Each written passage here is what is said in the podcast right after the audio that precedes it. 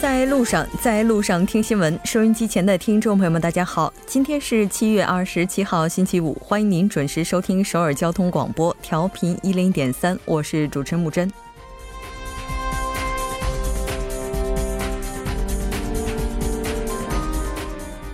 六十五年前的今天，韩半岛南北止戈停战协定正式签署。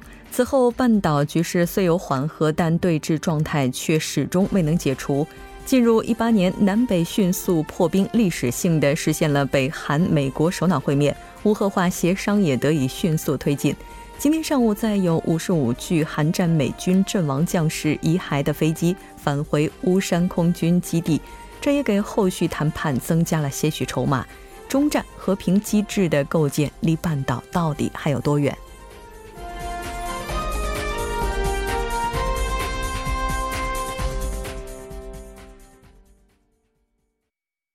来看一下今天的要闻新闻，在韩国，南北韩签署停战协定六十五周年，南北韩商定三十一日举行将军级军事会谈。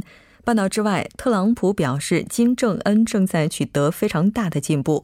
习近平出席金砖国家领导人第十次会晤，并发表重要讲话。今天的百味茶座，我们将邀请的嘉宾呢是台湾第八届、第九届立法委委员王玉敏，和他一起聊世间百态、人间百味。每周一到周五晚六点至八点，了解最新动态，锁定调频一零点三新闻在路上。稍后是广告时间，广告过后马上回来。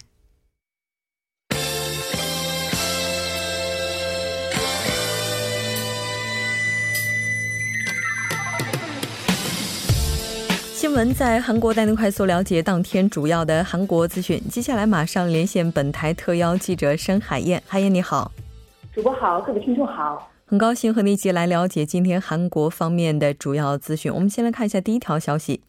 好的，第一条消息是有关南北韩签署停战协定六十五周年的相关消息。嗯，是的，没错。那其实我们也是了解到了，在北韩也进行了相关的庆祝活动。来看一下。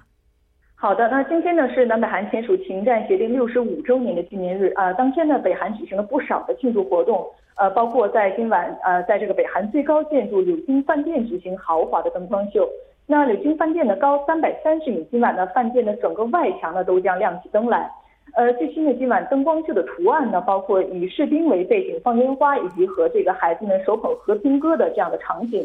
那日本共同社报道称呢，北韩将韩国战争呢是定义为北韩战胜美国的战争，呃，因此呢，在迎接签署停战协定六十五周年之际呢，北韩境内洋溢着一片庆祝的气氛。呃，柳金饭店呢，自一九八七年开始修建，呃，是三角金字塔式的这样一个建筑，高呢一共是一百零五层，即将竣工。那去年四月份呢，在一百零五层顶楼附近呢进行过点灯仪式，但是使用整个饭店做照明呢，这次还是第一次。嗯嗯，是的，没错。那其实今天的话，北韩方面也是落实和美国领导人特朗普签署的联合声明，归还了五十五具韩战时期在北韩阵亡的美军遗骸。来看一下。好的，那当天呢，北韩落实了朝美领导人签署的联合声明，关这个归还了五十五具呃韩国战争时期在北韩阵亡的美军遗骸。呃，上午五点五十五分的美军 C 十七环球霸王战略运输机呢，在两架战机的护卫下，从韩国的乌山空军基地呢飞往北韩的元山，并且呢，在十一点左右搭载五十五具的美军官兵的遗骸呢回到了大本营。那驻韩美军呢将对北韩移交的遗骸呢进行基因检测。呃，在八月一号呢运回美国夏威夷之后呢，再进行追加的检验，并且呢进行家属基因检测，然后呢会安葬在美国本土。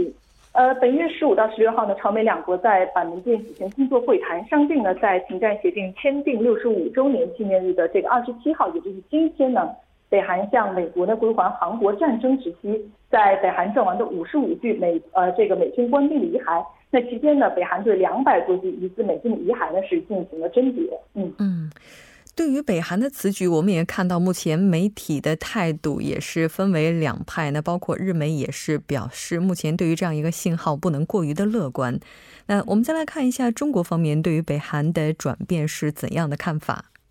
呃，史上首次举行这个朝美首脑会谈之后呢，韩半岛正在朝着实现无核化以及这个构建和平机制的方向努力。而就在这个时候呢，中国的官方学者表示呢，若没有中国参与呢，韩国战争终战宣言的重要性呢将会减半。呃，分析认为呢，因为这个贸易战呢，美中两国关系呢逐渐呃呃恶化起来。那同时呢，中国还比较担心在韩半岛问题上被排挤在外。那在这种情况下呢，上述的说辞呢，反映出中国政府呢想要维持在韩半岛的影响力。参与到这个和平机制讨论的这样的立场，嗯嗯，是的，应该说和平机制的转换不仅仅符合南北的利益，也符合周边国家的利益。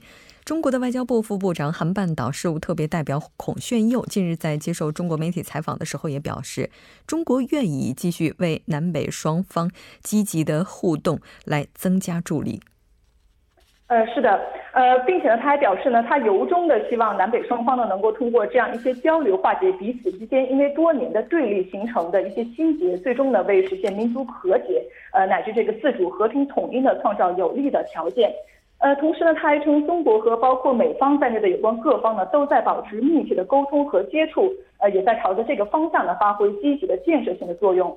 呃，此外呢，中国外交部发言人耿爽呢，在二十五号的例行记者会上呢，表示，结束韩半岛战争状态，实现半岛停和机制转换呢，是政治解决半岛问题进程的重要组成部分。那同时呢，也是国际社会的普遍期待。呃，中国支持有方有关各方呢为此所做的努力，作为这个半岛问题的重要一方和停战协定的缔约方呢。中方也将为此发挥应有的作用。主播，嗯，是的，没错，那是二零一八年今天六十五周年的纪念日，我们也期待未来在不久的时间里，我们可以看到南北之间能够签署中战宣言。那这条了解到这儿，我们再来看一下下一条消息。好的，下一条消息是有关南北韩商定三十一号举行将军级军事会谈的相关消息。嗯，是的，我们先来关注一下具体的报道情况。好的，那韩国国防部呢今天表示，南北韩商定三十一号上午十点在板门店韩方一侧的和平之家呢举行第九次将军级的军事会谈。呃，国防部介绍呢，北韩致电韩方的提议举行会谈，韩方呢也接受了北韩的提议。呃，韩方代表团呢一共由六人组成，由这个国防部对北政策官金柱军少将呢任首席代表。呃，此外呢还包括国防部和联合参谋本部以及统一部和青瓦台的官员。呃，北韩代表团呢，一共有五个人，由安义山中将呢率团。嗯嗯，那这次将会就哪些问题进行集中的讨论呢？呃，据了解呢，双方将讨论在板门店共同警备区试点呢，解除这个非军事区武装，试点推进撤离非军事区前线警戒哨所的兵力和设备。呃，此外呢，还有可能讨论呃韩朝美共同挖掘阵亡军人遗骸等这些事宜。那另外呢，韩方还将提议呢，双方停止西部海域敌对行为，呃，以这个西部海域北方界限为基准呢，分阶段推进划设和平水域。那此前的六月十四号，南北韩在板门店举行将军级的军事会谈，就完全修复东西海岸的军事通信线路呢，达成一致。嗯。嗯，是的，没错。那在停战协定签署六十五周年的日子，我们也看到韩国国防部二十七号，也就是今天，向总统文在寅就国防改革二点零的基本路线进行了汇报。而这个报告的核心内容就包括，国防部决定在二零二二年以前裁减七十六个将军名额，并且缩短服役的期限。那这条了解到这儿，接下来我们来关注一下下一条。好的，下一条消息是有关特警今天再次传唤德鲁王亲信律师尹某的相关消息。那我们先来看一下德鲁王事件的最新报道。好的，那正在调查德鲁王金某网鱼操纵案的这个特检组呢，今天下午两点以嫌疑人的身份呢，再次传唤了德鲁王的亲信律师尹某。呃，特检组怀疑呢，尹某和德鲁王一同呢策划了网鱼操纵等各种这个政治干涉的活动。那据悉呢，尹某的网名呢是生命的庆典。呃，他是该组织决策小组战略会议的成员之一。呃，目前呢，因为这个涉嫌网络操纵被立案的这个尹某呢，根据当天的调查内容呢，有可能追加一条，呃，向正义党鲁会灿议员转达非法政治资金的这样的嫌疑。那另外呢，德鲁王曾向金庆珠呃推荐过这个尹某作为这个青瓦台的行政官，又遭到了拒绝，因此呢，特警很有可能对此呢来进行问讯。呃，尹某呢是格鲁王遭到警方调查时为他代理的律师。呃，但是特检呢，在正式展开调查仅两天的时候，也就是六月二十八号的时候呢，就对尹某的家和办公室进行了搜查，呃，并且呢，在本月的六号和十三号呢，以嫌疑人的身份对其进行调查。嗯，是的。那这条了解到这儿，我们再来看一下下一条消息。好的，呃，下一条消息是有关韩国河谷洞幼儿园虐童案受害儿童增至五人的相关消息。先来关注一下具体的报道情况。呃，不久前呢，发生在首尔江西区河谷洞一家幼儿园的这个虐童致死案呢，震惊了韩国的各界。那警方调查发现呢，该幼儿园内呢，一共有五名儿童呢遭受了虐待。呃，警方今天表示呢，通过对该幼儿园的监控录像进行确认，以及对这个园内其他保育员进行调查后，发现呢，被拘留的保育员金某呢，曾持续对五名儿童呢进行虐待。呃，本月十八号呢，因为十一个月大的婴儿无法入睡，那金某呢用被子蒙住了婴儿的口鼻致死。警方呢在二十号以涉嫌虐待致死呢逮捕了金某。呃，警方表示呢，金某曾虐待包括这个死亡婴儿在内的五名儿童。在儿童入睡的过程中呢，金某用被子蒙住他们的头部，并且用胳膊和腿呢按压十一次。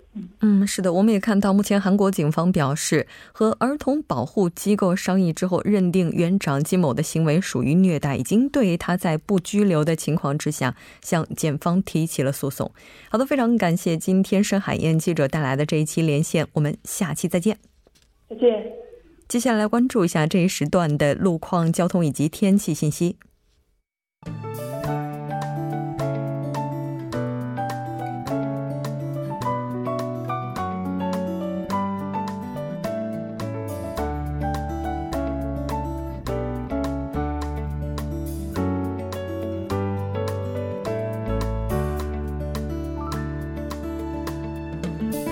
大家晚上好，今天是星期五，这里是由楚源为大家带来的道路和天气信息。现在是晚间六点十三分，让我们来关注一下这一时段的路况信息。在首尔外部循环高速公路退西苑至高阳方向，别内进出口至慈悲山隧道的路段，因为晚高峰的关系，道路拥堵。相反方向，统一路进出口至老孤山一号隧道路段，因为车流增加，拥堵情况也是较为严重。接下来是在东部干线道路日山方向，在圣水进出口的一车道上面，之前是有车辆发生了故障，目前故障车辆被迫停在道路中间，无法移动，还请后续车辆注意减速慢行，提前避让。下一则路况来自于奥林匹克大路河南方向，棒花大桥至江阳大桥的一二车道上面，之前是发生了车辆追尾事故，受事故余波的影响，从信州大桥开始拥堵严重。相同方向，陆良金水产市场附近至永东大桥的路段，因为车流汇集，道路拥堵。相反方向，奥林匹克大桥至蚕市铁桥、蚕市大桥至盐仓进出口的路段压力也是比较集中，出现了车行缓慢，还请各位车主朋友们参考以上信息，注意安全驾驶。好的，让我们来关注一下天气。周末因为西北风和东风交汇的关系，造成了大气的不稳定，云层积累厚重，在早间或晚间时分呢，将有可能迎迎来较强的阵雨。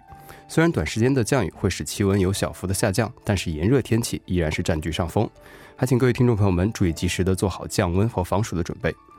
来关注一下首尔市未来二十四小时的天气情况。今天晚间至明天凌晨，局部多云，最低气温二十七度；明天白天多云有阵雨，最高气温三十五度。好的，以上就是这一时段的道路和天气信息，我们稍后再见。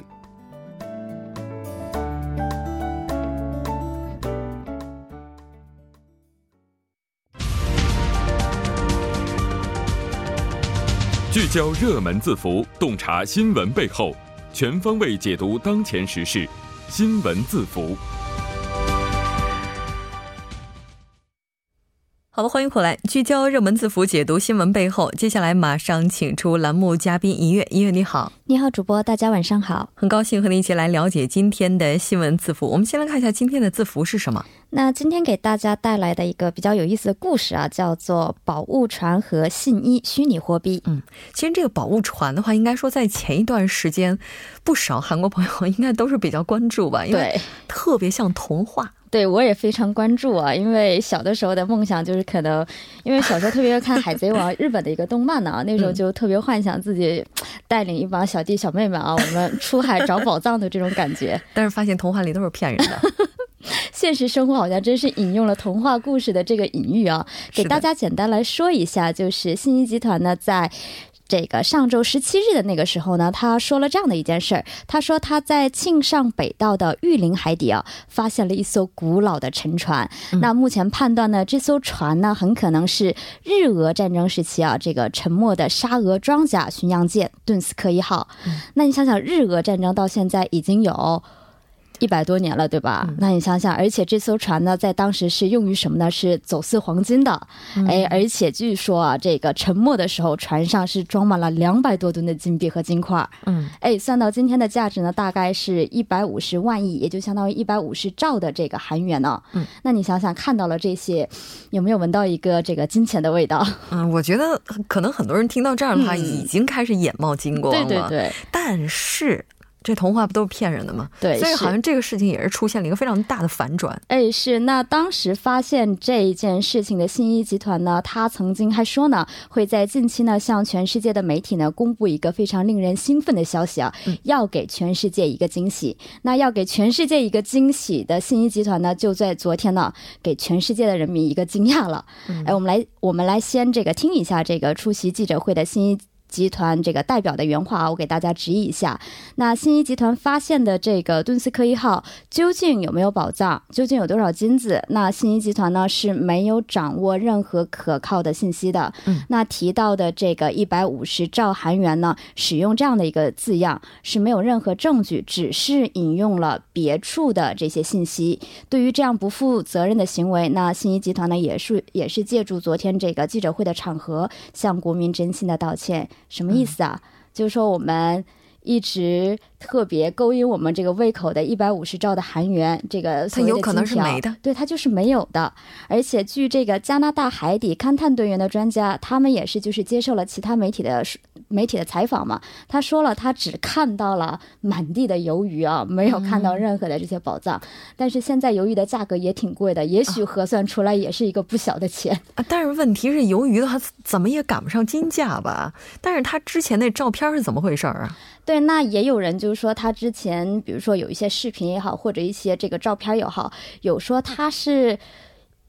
借鉴了部分的这个电影，哎，《泰坦尼克号》的这些片段，把它直接拿过来了，然后抄的也太高明了对对对，抄的非常高明，可能没有让我看一下，我看一下，因为自己比较喜欢那部电影嘛，也许能，也许能找出一些这个蛛丝马迹来。对，那后来这个信息集团不一直说自己是这个世界上第一个发现顿斯克一号的嘛？嗯，那么其实这件事情呢，在十五年前，韩国的海洋研究院，哎，也是发现过，而且这个海洋研究院的相关人员。呢，他们就是把他们十五年前照的这个照片嗯，和信一集团公开的照片进行了一个对比，哎，我们就会发现很多处是雷同的。那当然，尽管这样，信一集团呢仍旧是表示自己是世界上第一个发现顿斯克一号的这样的一个，嗯，这样的一个主张。这谎撒的有点大了，但就有一些人就闻到了背后阴谋的味道啊，因为他前一段时间似乎还以这个船做担保，这沉船做担保，还发行了虚拟货币。对他当时发行了叫做这个 Senior Credit Coin 这样的一个，然后就是招商引资嘛，吸引大家去投资。嗯，他当时的说法呢说，哎。咱们一起投资，然后我们到时候把这个卖了，然后用卖的钱我们打捞船，那船上的这些收益呢，我们和大家平均的分配。嗯，结果呢不是这样，因为昨天崔代表呢又做了一个让人特别无语的说明。他说什么呢？就是说运营这个新一这个虚拟货币的。这一家啊交易平台所呢是在新加坡，它叫做新加坡信一货币交易所平台。它俩呢只是名字一样，和我们这个信一集团是没有任何关系的。嗯，是不是听起来很荒唐？这在自己家官网上发了这样的一条信息，然后又说是两个法人。对，然后其实后来我们又了解到什么呢？运营这一家新加坡的这个交易所平台的代表啊，他恰恰是韩国信义集团的前代表。哎，但说他离职了，什么意思？就是说前代表拿着这个投资的金额，我跑路了。嗯，这不就是空手套这个套白狼嘛？对呀，而且还还套的挺准的感觉哈。是的，因为毕竟这个消息传出来之后，很多人应该一半带着猎奇，一半带着期待吧。对，那明明就是一个骗局。如果现在我们已经知道它就是这样的一个局的话，那已经投资的这些人这部分的资金还能收回吗？对，我们先给大家解释一下为什么说它一定是个骗局啊？因为刚刚主播第四个第四前面的时候也提到过。他们是以呃顿斯克一号做这个担保，然后让大家去投这个虚拟货币嘛。嗯，但是这个担保没了呀。对对对，虚拟货币我们虽然知道它是一个，就是说不是实物，我们看不到也摸不着，但是呢，它也是需要用区块区块链这个技术做背书的。嗯，也就是说，你一个虚拟货币的话，你用了什么样的技术，然后是谁来发行，然后今后会以什么样的规模进行，这些东西呢，都应该告诉投资者。那如果做不到这些的话，那你就根本就不叫做虚拟货币。嗯，其实说什么呢？信义集团它在发行这个的时候，它连虚拟货币的“虚拟”二字都不知道是什么样的一个意思。嗯，所以就说它是本末倒置的，它没有所谓的一个背书，也就是说，它这个虚拟货币本身。就是一个假的，是一个真正的虚拟的虚拟货币。哦，那刚刚也提到了，就是说投资的人他们会怎么办？据我们了解到，是已经有十二万名的人啊，可能大概是投资了一百亿到六百亿左右不等。对，就合起来大概是这些。那今天呢，这个信一就是新加坡他们这个交易所平台呢，也是通过自家的网站说到了，就是说他们是有这个给大家退款的这样的一个计划，所以只要投资者你们愿意要求。求这个退款什么时候都可以进行，是的，应该说这个局现在看来并不是那么的高明，但还是有这么多人跳进去。我觉得咱们是不是也应该在目前经济不太景气的情况之下进行一下反思？哈，非常感谢音乐带来今天的这一期节目，我们下期再见。好的，我们下期再见。稍后为您带来今天的他说。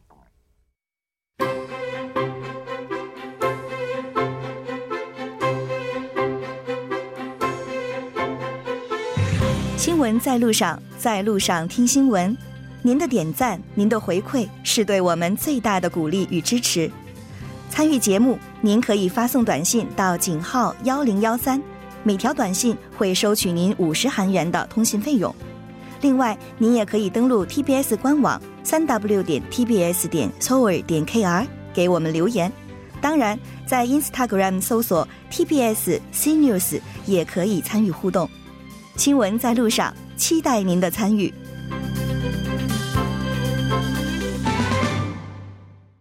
好的，欢迎回来听他说评舆论内外。接下来马上连线本台特邀嘉宾，来自首尔 Digital 大学的郑明书教授。郑教授你好，主持人你好，听众朋友大家好，我是首尔 Digital 大学中国学系郑明书，很高兴和你一起来了解今天的他说。我们先来看一下今天的语录是什么。好的，今天的语录呢是군인들의사기를올리기위해왜여자들이필요한가中文是激发国军呃国军官兵的士气，为什么需要女性呢？这是青瓦台国民请愿留言板中主张废除军部队慰问慰问演出的留言内容。嗯，是的，在韩国的话，军队里的这些慰问演出，应该说也是由来已久的。我们来看一下。 好的，这个韩国军队慰问演出是慰问国军官兵为目的开始的。国军官兵因为防卫国土，然后处理对对民支援活动很累很辛苦。那么慰问演出是慰问这些国军官兵加强地区社会和呃军队之间的合作而推进的一种文化艺术活动。嗯，是的。如果考虑到韩国军队的生活，它是非常封闭的，可能跟外界的交流还有接触非常的少。这么看来的话，慰问演出应该是无可厚非的。但怎么会出现这样的一个要求呢？这个当初的由来是这样的，可是不知道什么时候开始，对这种活动开始有了批判的声音，是把女性的性作为商品化的内容，尤其是在这种慰问演出活动中，性感风格的这个女子音乐组合比较多，很多人批判说这种慰问活动是过去恶习的呃残子，然后并在青瓦台国民国民情愿中留言说要废除慰问演出，情愿内容是这样的。为什么激发国国军官兵的士气需要女性呢？也有人写有关部队的这个军部队的慰问演出和性商品化有直接关系的关系为内容的文章，呃，然然后写这些文章的人主张说，虽然表面上没有问题，但是呃，社会不知不觉中存在着对性的这个对象化等内容。嗯，是的，嗯，其实类似的这些演出慰问演出，在中国的话，应该也有一个群体，他们也是在。扮演着类似的角色，就是文工团或者是部队的这样的一些演出团体。但是这个从性别构成上来看的话，两性都是存在的。那我们来看一下，说有关部门他们组织慰问演出，并且经常邀请女团作为演出嘉宾，这个原因又是什么？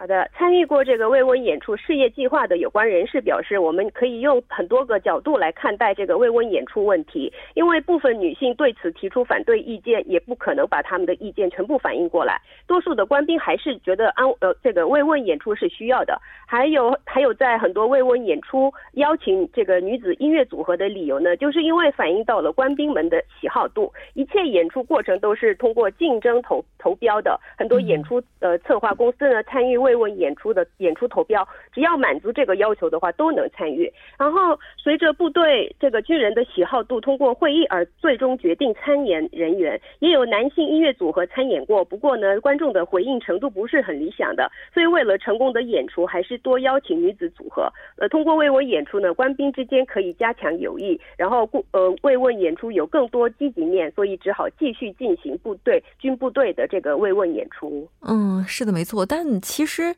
应该说，在演出的时候只是邀请女性团体，那这个对于目前韩国这个氛围来讲的话，应该也是会出现一些矛盾的。我们来看一下女性人权专家他们是怎么看的。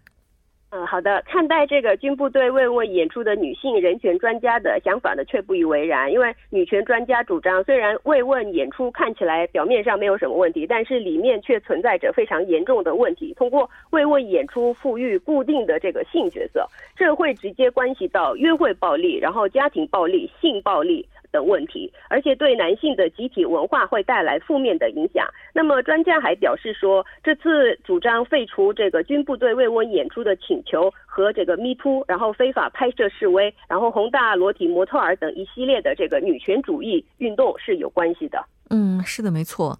其实，在韩国军队，就像刚才您提到的，也许女性这些偶像组合，他们去进行慰问演出的时候，能够受到很多人的欢迎，但可能也同样存在有一些军人，他们。可能并不见得非常喜欢这样的一种表演形式，那么这个就有可能在部队当中出现一些差别化的声音。那这个群体他们也有可能会成为一个特殊的人群。所以我们也了解到，目前的话，韩国有关方也是在进行探讨，接下来是不是应该要改变目前的这种文化。好的，非常感谢郑教授带来今天的这一期节目，我们下期再见。好，谢谢。那到这里，今天的第一部节目就是这些了。稍后第二部节目当中再见。